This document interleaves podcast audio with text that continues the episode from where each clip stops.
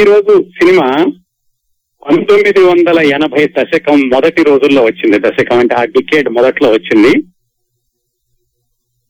ఆ రోజుల్లో వచ్చే సినిమాలన్నింటిలోకి విభిన్నమైన సినిమా. ఆ డికేడ్ లో ఏంటంటే యాక్షన్ సినిమాలు ఫస్ట్ వ్యాపారాత్మక సినిమాలు ఎక్కువగా వచ్చాయండి. ఆ రోజుల్లో కూడా విభిన్నంగా దర్శకత్వం చేయబడి నిర్మించబడిన ఈ సినిమాని ప్రేక్షకులు ఎంతగానో ఆదరించారు. విభిన్నం అని ఎందుకంటున్నానంటే ఇది ఒక టీనేజ్ లవ్ స్టోరీ. కోవకు చిలక సినిమా గురించి మాట్లాడుకున్నాం.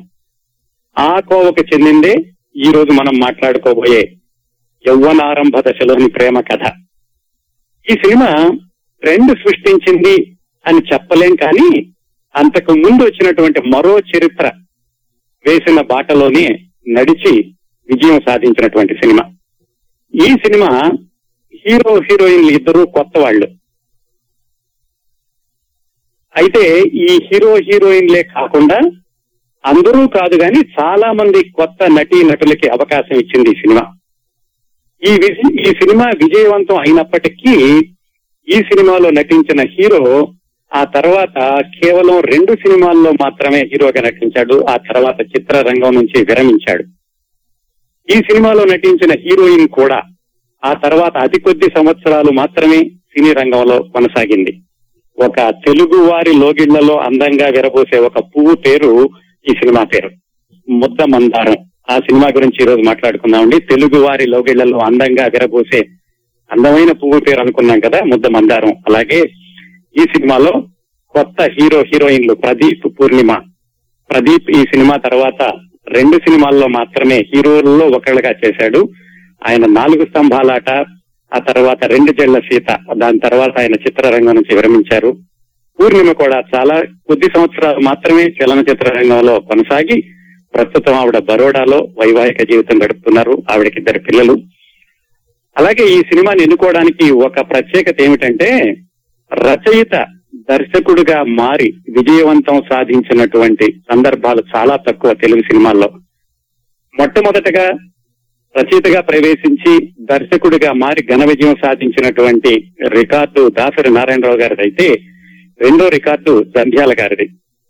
చాలా మంది రచయితలు ప్రయత్నించారు కానీ దర్శకులుగా మారని వీటూరి, ఆత్రేయ, ఆ తర్వాత రాజశ్రీ, ఇలాంటి వాళ్ళందరూ ప్రయత్నించారు కానీ ఎక్కువగా విజయవంతం కాలేదు వాళ్ళు.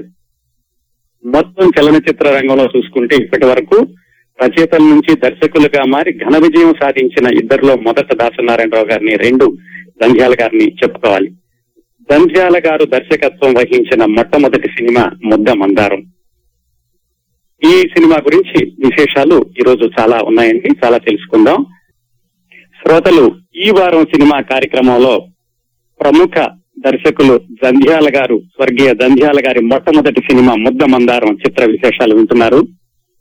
తెలుగు సినిమాల్లోనండి మనకి కళాత్మక సినిమాలు అనగానే కె విశ్వనాథ్ గారు, అలాగే కమర్షియల్ సినిమా అనగానే రాఘవేంద్రరావు గారు ఎలా గుర్తొస్తారో, అలాగే జానపద సినిమాలు అనగానే విఠలాచార్య ఆ రోజుల్లో, ఆ విధంగానే హాస్య చిత్రాలు అనగానే గుర్తొచ్చే ఒకే ఒక పేరు జంధ్యాల గారు.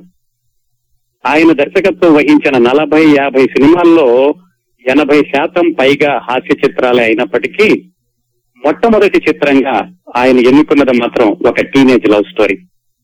ఆ సినిమా విశేషాలు ఈ రోజు వినబోతున్నారు. టీనేజ్ లవ్ స్టోరీ అనగానే ఇంతకు ముందు మనం సీతాకోక చిలుక గురించి మాట్లాడినప్పుడు చెప్పుకున్నాం. ఈ టీనేజ్ లవ్ స్టోరీస్ లో కథాంశం చాలా పలచగా ఉంటుంది. దాదాపుగా అన్ని సినిమాల్లో కూడా కథ ఒకలాగే ఉంటుంది.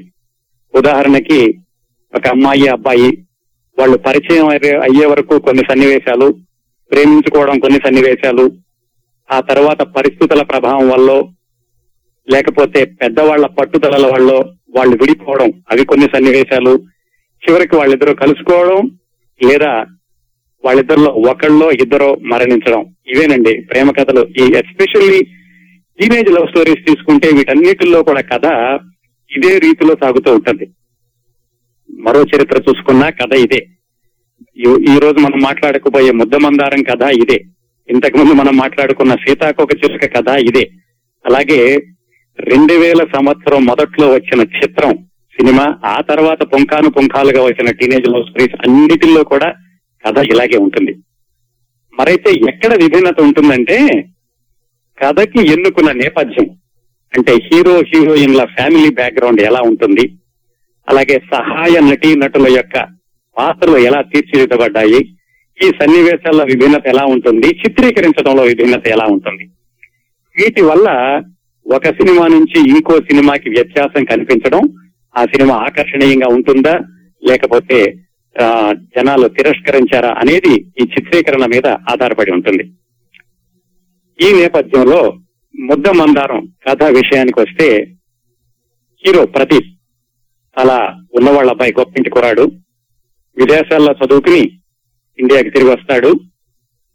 సహజంగానే మరి ఉన్నవాళ్ళ అబ్బాయి కాబట్టి అతను కూడా ఉన్నవాళ్ళ అమ్మాయినే ఇచ్చి పెళ్లి చేయాలని చాలా మంది ఆశపడుతూ ఉంటారు. కానీ అతను మాత్రం వాళ్ళ ఊళ్ళో గుడి దగ్గర పూలు అమ్ముకునే దుర్గా అనే అమ్మాయిని ప్రేమిస్తాడు. ఆ ప్రేమించడానికి మళ్ళీ కొన్ని సన్నివేశాలు ఉంటాయనుకోండి. ఈలోగా వాళ్ళ నాన్నగారు ఒక సంబంధం తీసుకొస్తాడు. ఆయన తెలివిగా ఆ సంబంధాన్ని క్యాన్సిల్ చేసుకుంటాడు హీరో, ఎందుకంటే ఇటు దుర్గను ప్రేమిస్తున్నాడు కాబట్టి. సహజంగానే మరి విదేశాల నుంచి తిరిగి వచ్చిన ధనవంతుల అమ్మాయి గుడి ఎదురుగా పూలు అమ్ముకునే అమ్మాయిని ప్రేమిస్తున్నాడంటే ఏ తండ్రి ఒప్పుకుంటాడు? తండ్రి ఒప్పుకోడు. పైగా ఒప్పుకోడు సరికదా, ఆ అమ్మాయిని డబ్బులతో కొనాలని చూస్తాడు, మా అబ్బాయిని వదిలేసి వెళ్ళిపోతే ఎంత ఇస్తానన్నట్టుగాను.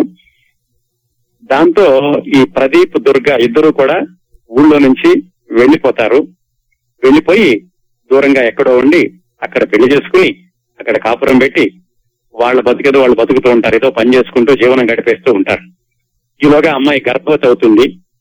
గర్భవతి అయ్యాక అతను ఆ అమ్మాయి తాతకి ఉత్తరం రాస్తాడు, ఇలాగా మీ మనవరాలు గర్భవతి అయింది, మేమిద్దరం ఇక్కడ ఉన్నాము అని. వీళ్ళు ఇక్కడ ఉన్నారని తెలుసుకుని ఆ అమ్మాయి సబతి తల్లి అన్న వస్తాడు, ఇతన్ని కొడతాడు, ఇతను అతన్ని ఎదిరిస్తాడు. వీళ్ళు ఇక్కడ ఉన్నారని తెలుసుకుని ఈలోగా ఈ అమ్మాయికి ఒక మగబిడ్డ పుడతాడు. ఆ దుర్గా పిన్ని అలాగే ప్రదీప్ నాన్న వీళ్ళిద్దరూ కూడా ఇతను ఎక్కడున్నాడో తెలుసుకుని ఇక్కడికి వచ్చి వీళ్ళిద్దరిని కొట్టబోతారు, విడదీయబోతారు. వీళ్ళిద్దరూ ఆ పెద్దవాళ్ల అటాక్ ని చూసి వాళ్ళిద్దరూ ఆత్మహత్య చేసుకోవడానికి సిద్ధపడతారు. ఈలోగా పెద్దవాళ్లే తమ తప్పు తెలుసుకుని, తప్పని కాదు ప్రేమకున్నటువంటి బలాన్ని తెలుసుకుని వాళ్ళిద్దరికీ మళ్లీ పెళ్లి చేస్తారు. రండి కదా, మనం మొట్టమొదట్లో అనుకున్నట్టు ఫార్ములాకి ఇది ఏమాత్రం విభిన్నం కాదు. కాకపోతే అంతకు ముందు కళాత్మక సినిమాలకి, వ్యాపారాత్మక సినిమాలకి సంభాషణలు రాసిన జంధ్యాల మొట్టమొదటగా ఇలాంటి కథాంశాన్ని ఎందుకుంటాడని ఎవరూ అనుకోలేదు. నిజానికి ఆయన ఇలాగ టీనేజ్ లవ్ స్టోరీ తీస్తానన్నప్పుడు చాలా మంది ఆయన నిరుత్సాహపరిచారు కూడా.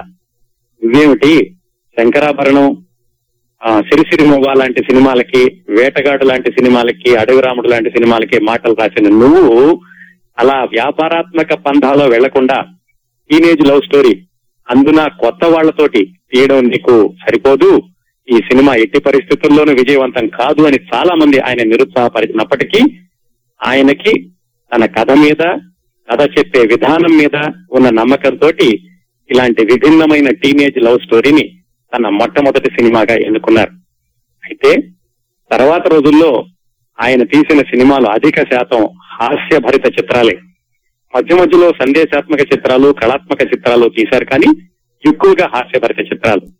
ఇప్పటికీ కూడా జంధ్యాల అనగానే మనకు ఆ నవ్వుల జల్లులు, ఆయన సృష్టించినటువంటి విభిన్నమైన పాత్రలు గుర్తొస్తాయే తప్ప ఈ కళాత్మక చిత్రాలు, సందేశాత్మక చిత్రాలు తక్కువగా గుర్తొస్తూ ఉంటాయి.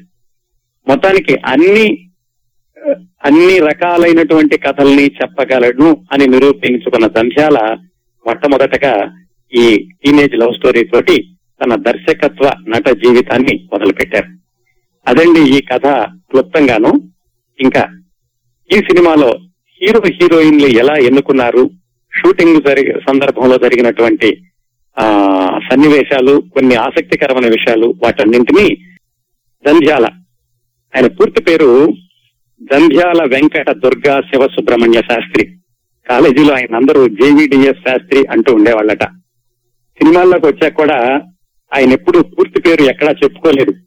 ఎవరైనా మీ పూర్తి పేరు ఏమిటి అని అడిగినప్పుడు నేను రామానాయుడు గారి దగ్గర రాస్తే నా పేరు జంధ్యాల రామానాయుడు, విశ్వనాథ్ గారి దగ్గర మాటలు రాస్తే నా పేరు జంధ్యాల విశ్వనాథ్ అని సరదాగా చెప్తూ ఉండేవాళ్ళట. ఆయన స్వస్థలం విజయవాడ. వాళ్ళ నాన్నగారికి నారాయణ రేడియో స్టోర్స్ అని ఒక రేడియో ఏజెన్సీ ఉండేది. వాళ్ళు ఫిలిప్స్ రేడియోలు అమ్ముతూ ఉండేవాళ్ళు. ఈయన కాలేజీలో ఎస్ఆర్ఆర్ అండ్ సివిఆర్ కాలేజీలో చదువుకున్నారు. చదువుకునేటప్పటి నుంచి ఆయనకి ముందుగా నటన అంటే చాలా ఇష్టం. నటుడిగా ఆయనకి నాటక రంగం మీద ఆసక్తి ఏర్పడింది. ఆ తర్వాత నాటకాలకి దర్శకత్వం కూడా చేస్తూ ఉండేవాళ్ళు. ఆ తర్వాత రచయితగా మారారు. నటుడు, దర్శకత్వం, ఆ తర్వాత రచయిత అయ్యారు నాటక రంగంలో రంధ్యాల గారు. ఆయన కాలేజీలో చదువుకునేటప్పుడు ఆయన సహాధ్యాయులు ఎవరంటే అశ్వినీదత్, ఇప్పుడు మన సినిమాలు తీస్తున్నారు చూడండి నిర్మాత అశ్వినీదత్, అలాగే ఆయన సినిమాల్లో హాస్య పాత్రలు పోషించిన సుత్తి వీరభద్రరావు, సుబ్బరాయ శర్మ, అలాగే మాధవ పెద్ది సురేష్, ఆయన సంగీత దర్శకత్వం చేశారు చాలా సినిమాలకు. ఆయన అలాగే ప్రఖ్యాత కెమెరామెన్ ఎంవి రఘు కళ్ళు అనే సినిమాకి కూడా దర్శకత్వం వహించారు. వీళ్ళందరూ జంధ్యాల గారితో కలిసి చదువుకున్నారు. వీళ్ళందరికీ ఇంకొక సహాధ్యాయి ఉన్నాడండి, ఈయన క్లాస్మేట్. ఆయన పేరు, ఆ పేరుకున్న ప్రత్యేకత తర్వాత చెప్తాను కొంచెం సమయం అయ్యాక. ఈయనకేమైందంటే డిగ్రీ అయ్యేసరికి వాళ్ళ నాన్నగారు బిజినెస్ లో చాలా దెబ్బతిన్నారు. దాదాపుగా బిజినెస్ అంతటిని అమ్మేసి ఐపీ పెట్టాల్సిన స్టేజీ అప్పులతో మిగిలారు. ఆ సమయంలో జంధ్యాల గారు ఎక్కడైనా ఉద్యోగం చూసుకోవాల్సిన పరిస్థితి డిగ్రీ అవగానే. ఆయన దూరదర్శన్ లో ఉద్యోగం కోసమని ప్రయత్నం చేశారు, కానీ అది సఫలీకృతం కాలేదు. ఆయనకున్నటువంటి కళ నాటకాలు రాయడం, నాటకాలు వేయడం కాబట్టి సహజంగానే ఆ తరువాతి ఆయనకు వచ్చినటువంటి ఆలోచన సినిమాల్లోకి వెళ్ళడం. చాలా చిన్న వయసులోనే, అంటే ఆయనకి దాదాపుగా 21 సంవత్సరాల వయసులో, అంటే 1972లో ఆయన మద్రాసు వెళ్లారు.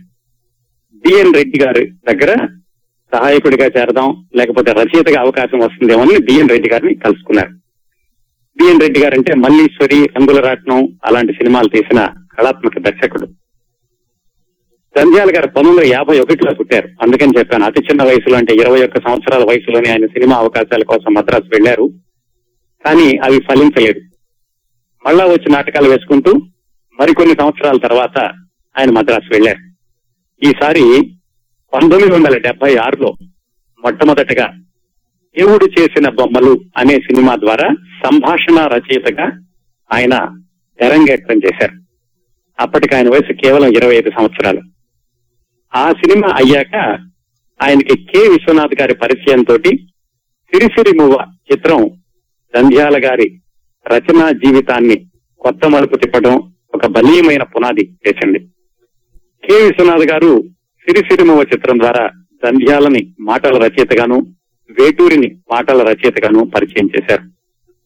ఆ తర్వాత చాలా సంవత్సరాలు మాటలు జంధ్యాల, పాటలు వేటూరి అన్న కాంబినేషన్ చాలా చాలా సంవత్సరాలు విజయవంతంగా కొనసాగింది. ఈయన ఎంత స్పీడ్ గా రాసేవాళ్ళంటే సినిమా రంగంలోకి వెళ్లిన కొత్తలోనే దాదాపుగా 5 సంవత్సరాల్లో 85 సినిమాకి మాటలు రాశారండి. అంత వేగంగా రాసేవాళ్ళు. అంటే సగటున సంవత్సరానికి 17 సినిమాలకు మాటలు రాశారు. అంటే నెలకి 1 కంటే ఎక్కువ సినిమాకి మాటలు రాశారు. సాధారణంగా ఎలా ఉంటుందంటే సినిమాలో ఒక సినిమాకి మాటలు రాయాలంటే ఒక 3-4 నెలలు తీసుకుంటారు. స్టోరీ డిస్కషను, తర్వాత వాటిని దృశ్య విభజన చేసుకోవడం, వాటికి సంభాషణ రాసుకోవడం, ఇలా ఉంటుంది. అయితే జంధ్యాల గారు ఎంత వేగంగా రాశారు అనడానికి ఒక ఉదాహరణ, ఆయన 3 గంటల్లో 10-12 సీన్లు రాసేవాళ్ళట. ఒక ఆలోచన ఉండడానికి చెప్తాను. మొత్తం సినిమాలో 80-85 సీన్లు ఉంటాయండి. 60 నుంచి 80 వరకు ఉంటాయి సీన్లు. అలాంటిది ఈయన 3 గంటల్లోనే 10 సీన్ల వరకు రాసేయగలిగే వాళ్ళట. అంత వేగంగా రాశారు కాబట్టే ఆయన మొట్టమొదటి 5 సంవత్సరాల్లోనే 85 సినిమాకి మాటలు రాయగలిగారు. 5-6 సినిమాలకు ఆయన సత్యానంద గారితో కలిసి కూడా మాటలు రాశారు. ఇలా ఒక 5 సంవత్సరాలు అయ్యాక 1980 ప్రాంతాల్లో ఆయనకి సినిమా దర్శకత్వం చేద్దామన్న ఆలోచన వచ్చింది. అందరూ ఆయన వెనక లాగారు. నువ్వు దర్శకుడిగా బాగా పేరు తెచ్చుకుంటున్నావు, ఇలాంటప్పుడు నువ్వు రచయితగా పేరు తెచ్చుకుంటున్నావు, నువ్వు మళ్ళా దర్శకత్వంలోకి అడుగు వేసి నీ కెరీర్ ఎందుకు చెడగొట్టుకుంటావు? రచయితలు ఎవరు దర్శకులు అయ్యి విజయం సాధించినటువంటి దాఖలా లేవు ఎక్సెప్ట్ దాసనారాయణరావు గారు అని అందరూ ఆయన వెనక లాగారు. కాకపోతే ఆయనకి దర్శకత్వ శాఖ మీద ఉన్నటువంటి అభిమానం, ఆకర్షణతోటి ఆయన ఏమాత్రం వెనకంజ వెయ్యలేదు. ఈ టీనేజ్ లవ్ స్టోరీని తీసుకుని ఆయన సినిమా తీయడానికి ముందుకు వెళ్ళారు. ఇంకా హీరో హీరోయిన్లు ఎలా ఎన్నుకున్నారంటే, ఇందాక మీకు ఈయన క్లాస్మేట్స్ గురించి చెబుతూ ఒక వ్యక్తి గురించి చెప్పలేదు. ఈయన క్లాస్మేట్ ఒక ఆయన పేరు వెన్నకోట విజయరాం. ఈ వెన్నకోట విజయరాం గారి నాన్నగారి పేరు వెన్నకోట రామన్న పంతులు.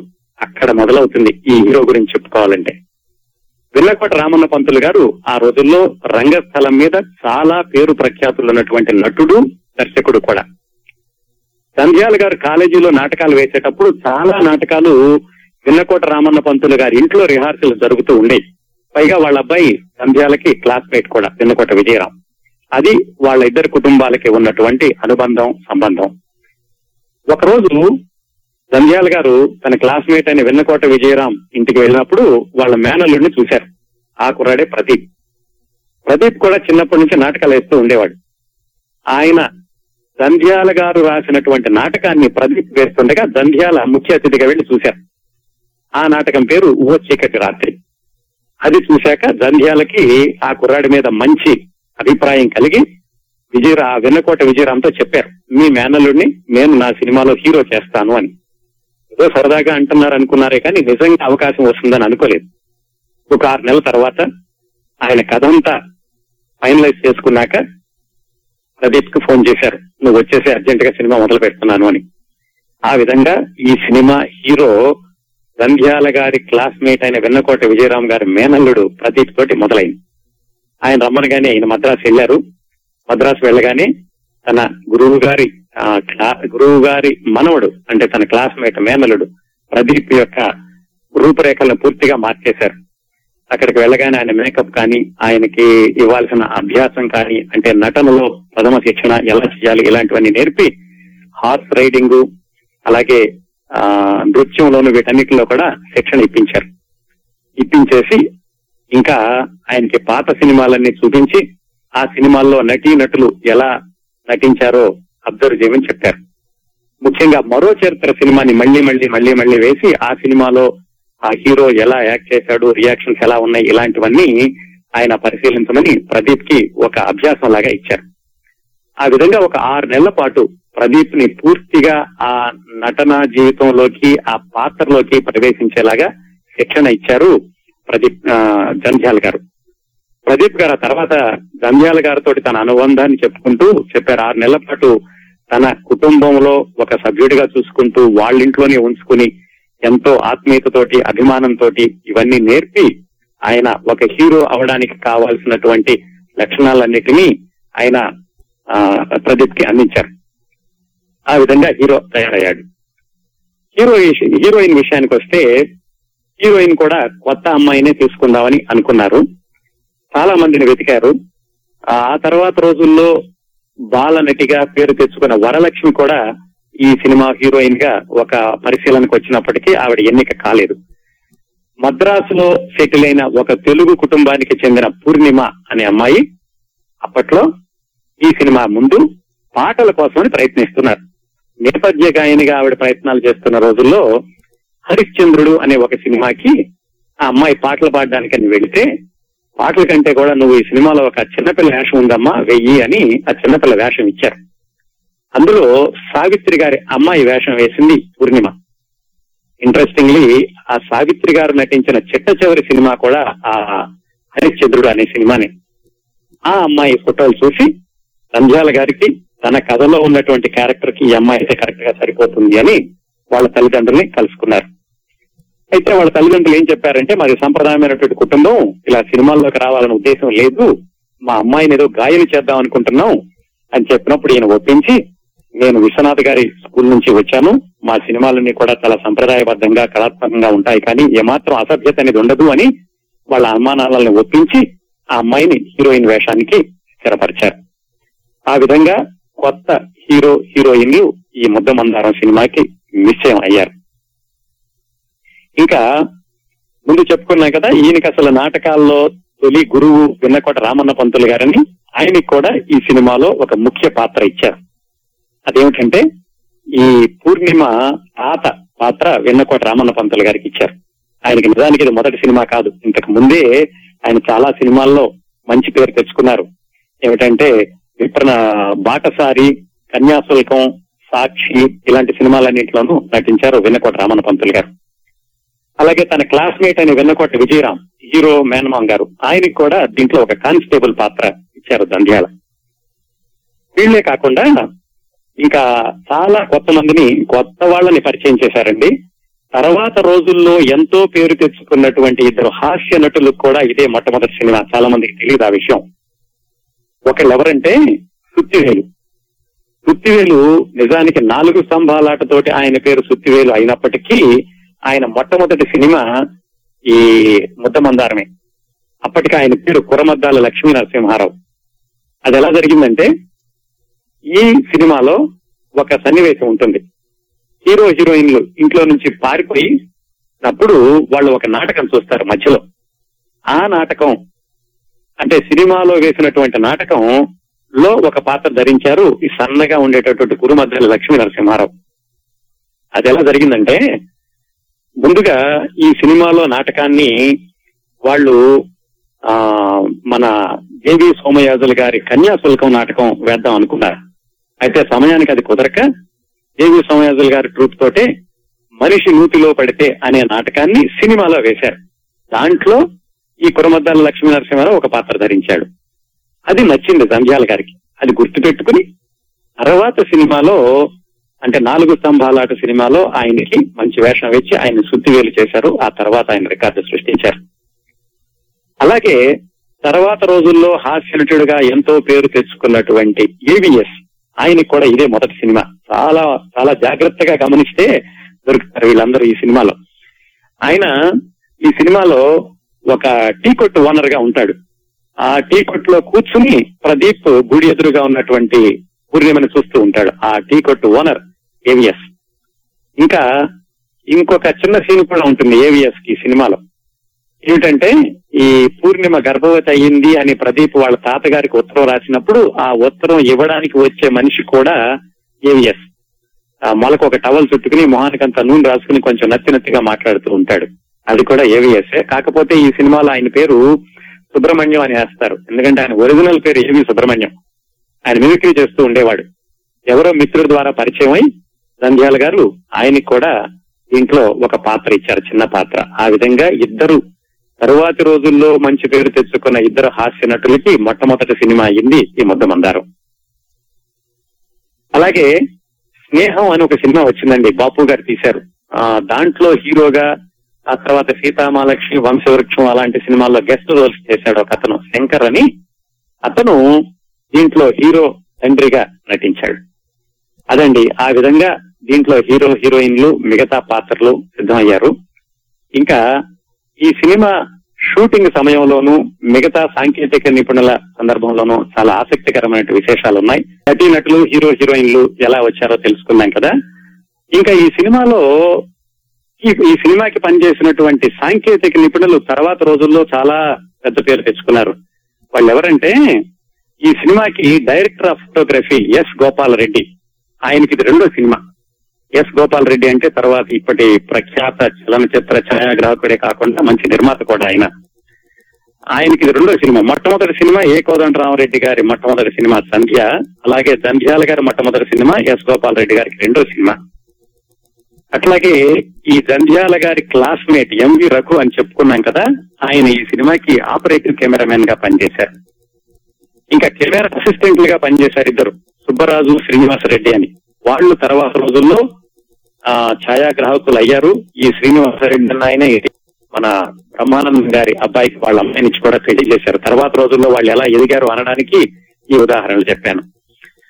అట్లా ఈ సినిమా షూటింగ్ 1981 ఫిబ్రవరి 23న మద్రాసులో మొదలైంది. కాకపోతే షూటింగ్ ఎక్కువ భాగం విశాఖపట్నంలో జరిగింది. ఈ సినిమా ముందు మరో చరిత్ర సినిమా అంతా కూడా విశాఖపట్నంలో షూటింగ్ జరిగింది. దాని తర్వాత అదే కోవలో నడిచినటువంటి ముద్దమందారం కూడా విశాఖపట్నం, అరకు, భీమిలి ఆ చుట్టుపక్కలగా ఎక్కువ షూటింగ్ జరిగింది. యూనిట్ అంతా ఏం చేశారంటే వైజాగ్ లో ఎంవిపి కాలనీ అని ఉంది, అక్కడ అది ఇంకా అప్పుడప్పుడే క్వార్టర్స్ నిర్మాణం జరుగుతూ ఉన్న రోజులు అప్పట్లో ఒక 30-40 ఇళ్లు అద్దెకి తీసుకుని ఒక ఇంట్లో ఒక్కొక్క డిపార్ట్మెంట్ వాళ్ళు ఒక్కొక్క ఇంట్లో పెట్టి జంధ్యాల గారు ఒక ఇంట్లో ఉండి అందరూ కూడా ఒక హాస్టల్ లాగా ఒక ఫ్యామిలీ లాగా ఉండి షూటింగ్ అంతటినీ అక్కడ కొనసాగించారు. అసలు ముందుగా ఈ సినిమాకి ఒక తెలుగుతనం ఉన్న పేరు పెట్టాలి, టీనేజ్ లవ్ స్టోరీ కాబట్టి ఏదైనా పువ్వు పేరు పెడితే బాగుంటుంది అని సన్నజాజి, ముద్ద మందారం అని రెండు ఆప్షన్స్ వాళ్ళు పరిశీలించారు. సన్నజాజి అనే కంటే కూడా ముద్ద మందారం అంటే దానిలో అమాయకత్వం బాగా ప్రతిఫలిస్తుంది అని చివరికి ముద్ద మందారం అన్న పేరుని దానికి స్థిరపరిచారు. ఇంకా ఈ సినిమా పాటలు, సంగీతం ప్రత్యేకంగా చెప్పుకోవాలి. సినిమా విజయంలో అవి కూడా ఎంతో ప్రముఖ పాత్ర వహించాయండి. ఈ సినిమాకి సంగీత దర్శకుడిగా ఎవరిని పెట్టుకుందాము అనుకున్నప్పుడు జంధ్యాల గారు తన క్లాస్మేట్ అయినటువంటి మాధవపెద్ది సురేష్, అప్పటికి ఆయన కీబోర్డ్ ప్లేయర్ గా ఉన్నారు, తర్వాత రోజుల్లో ఆయన కూడా సంగీత దర్శకుడు అయ్యాడు. కీబోర్డ్ ప్లేయర్ గా ఉంటున్న ఆయన్ని ఎవరైనా మంచి సంగీత దర్శకుడిని సూచించమని అడిగినప్పుడు ఆయన రమేష్ నాయుడు గారి పేరు చెప్పడం, రమేష్ నాయుడు గారిని దీనికి సంగీత దర్శకుడిగా ఆయన పెట్టుకోవడం జరిగింది. తర్వాత రోజుల్లో కూడా జంధ్యాల రమేష్ నాయుడు గారి కాంబినేషన్ లో ఎన్నో అత్యద్భుతమైనటువంటి చిత్రాలు వచ్చినాయి. పాటలకి మరి ముందు నుంచి జంధ్యాల గారితోటి పనిచేస్తున్న వేటూరి గారినే పాటలన్నీ కూడా రాయించారు, ఒక్క పాట తప్ప. ఒక్క హాస్యం పాట మాత్రం అక్కడ ఎక్కువగా ప్రచారంలో ఉన్నటువంటి ఒక హాస్య పాటను ఉపయోగించుకున్నారు, మిగతా పాటలన్నీ వేటూరి గారే రాశారు. వేటూరి గారు చెప్పారు జంధ్యాల గారి గురించి చెబుతూ ఎంత చక్కగా పాటలు రాయించుకుంటారు అనడానికి ఆయన్ని నాగార్జున సాగర్ తీసుకెళ్లి ఒక గెస్ట్ హౌస్ లో కూర్చోబెట్టి పాటలన్నీ రాయించారు. ఈ అలివేణి ఆణిముత్యం అన్న పాట ముందు అనుకోలేరు. చెట్టు చివరగా వాళ్ళు బయలుదేరి వెనక్కి వచ్చేసేటప్పుడు ఇలా ఒక పాట ఉండాలి, ఒక అమ్మాయిని వర్ణించేటటువంటి పాట ఉండాలి అన్నప్పుడు వేటూరి గారు అప్పటికప్పుడు రాశారట ఆ చెట్టు చివరిలో ఆ పాట. పాటల చిత్రీకరణ కూడా సీతాకోక చిలుక సందర్భంలో మనం చెప్పుకున్నట్టే ఇక్కడ తీయాలి ఇక్కడ తీయాలని ముందు ప్రణాళిక వేసుకోవడం కాకుండా యూనిట్ అంతా ఒక వ్యానుల్లో బయలుదేరడం, ఎక్కడ మంచి దృశ్యం కనపడితే అక్కడ ఆగిపోయి పిక్చరైజ్ చేయడం అలా జరిగిందట. అలాగే జంధ్యాల గారి సినిమాల్లో చాలా పాటలకి డాన్స్ డైరెక్టర్ అంటూ విడిగా ఉండరు, ఆయనే నటీనటులకు ఎలా చేయాలో చెప్తారు. కేవలం డాన్స్ కాకుండా ఆయన తీసినటువంటి పాటల్ని ఇప్పటికీ మీరు పరిశీలిస్తే ఒక్కొక్క పాట ఒక్కొక్క దృశ్య కావ్యం లాగా ఉంటుంది. అలాగే ఎక్కువ షాట్స్ వేస్తారు. ఆయన పాటల్ని ఎడిట్ చేయడం అంటే ఎడిటర్కు పెద్ద ఎక్సర్సైజ్ అట. అందుకని ఈ సినిమాలో పాటలు కూడా వేరే డాన్స్ డైరెక్టర్ లేకుండా ఆయనే నటీనటులకు చెప్పి పాటలన్నింటినీ కూడా చిత్రీకరించారు. ఈ సినిమా ఆ రోజుల్లో దాదాపుగా 25 కేంద్రాల్లో 100 రోజులు ఆడింది అని ఒక సమాచారం. ఎంతో ప్రజాదరణ పొందింది. అలాగే హీరో హీరోయిన్లు కూడా మంచి పేరు తీసుకొచ్చింది. అయినప్పటికీ కూడా ఇందులో ఉన్న హీరో ప్రదీప్ ఆ తర్వాత చదువు కొనసాగించడానికి నిర్ణయించుకోవడంతో ఆ తర్వాత 2 సినిమాల్లో మాత్రమే ఆయన హీరోల్లో ఒకటిగా వేశారు. 4 స్తంభాలాట, ఆ తర్వాత 2 చెళ్ల సీత. అయితే వెంటనే ఈయన తీసినటువంటి మల్లెపందిరి సినిమాలో ద్వితీయ విఘ్నం రాకూడదని ఆయనకు చిన్న వేషం ఇచ్చారు. ఆ తర్వాత 2 సినిమాల్లో హీరోగా వేశారు. ఆ తర్వాత ప్రదీప్ చిత్రరంగం నుంచి విరమించుకుని టీవీ రంగంలో కొనసాగడమే కాకుండా టీవీ రంగంలో ఆయన తనకంటూ కొన్ని రికార్డులు సృష్టించుకున్నారు. అవండి ముద్ద మందారం చిత్ర విశేషాలు. ఈ సినిమా ఇంత మంచి సినిమా, ఆయన మరో చరిత్ర బాటలోనే నడిపి విజయం సాధించడం, ఇది వచ్చిన కొద్ది రోజులకే మళ్ళీ సీతాకోక చిలుక కూడా ఇలాంటి కథాంశంతో వచ్చి అది విజయం సాధించడం, మళ్ళా 10 సంవత్సరాల తర్వాత చిత్రం వచ్చి ఇదే కథాంశంతో అది విజయం సాధించడం, ఇవన్నీ ఏమిటంటే కథాంశం కంటే కూడా కథ ఎలా చెబుతారు అనే దాన్ని ప్రేక్షకులు ఎక్కువగా ఆదరించి విజయవంతం చేస్తారు అనడానికి ఈ సినిమాలన్నీ ఒక ఉదాహరణ.